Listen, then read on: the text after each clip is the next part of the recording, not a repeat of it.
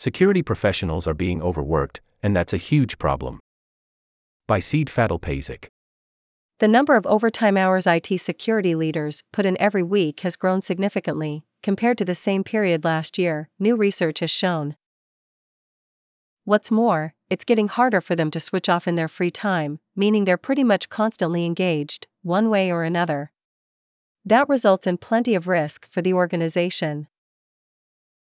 Email security firm Tessian recently published its annual Lost Hour report, based on a survey of 600 security leaders in the UK, US, Middle East, and Africa.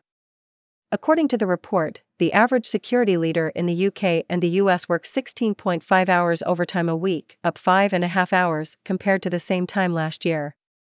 A third worked 20 hours extra per week, while a fifth, 18%, worked 25 hours above what was contractually agreed, up from 9% a year ago. Always on. Tessian also says that 10% of security leaders spend anywhere between 25 and 49 extra hours in the office every week.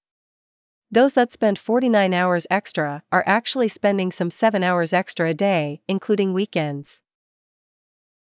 In the UK, 4 and 5, 79%, leaders struggle to always switch from work, while a fifth, 21%, say they can rarely or never switch off. These figures are also up compared to last year, when 59% said they had problems switching off.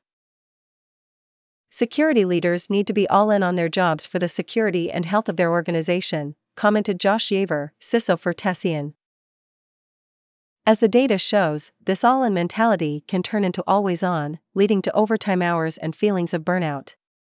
Not only is this unsustainable, it decreases efficacy and increases risk.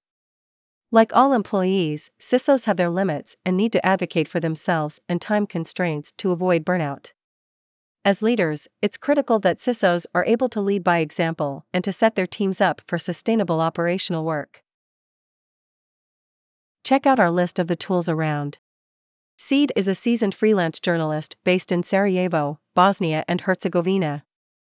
He writes about IT, cloud, IoT, 5G, VPN, and cybersecurity, ransomware, data breaches, laws, and regulations. In his career, spanning more than a decade, he's written for numerous media outlets, including Al Jazeera Balkans. He's also held several modules on content writing for Represent Communications.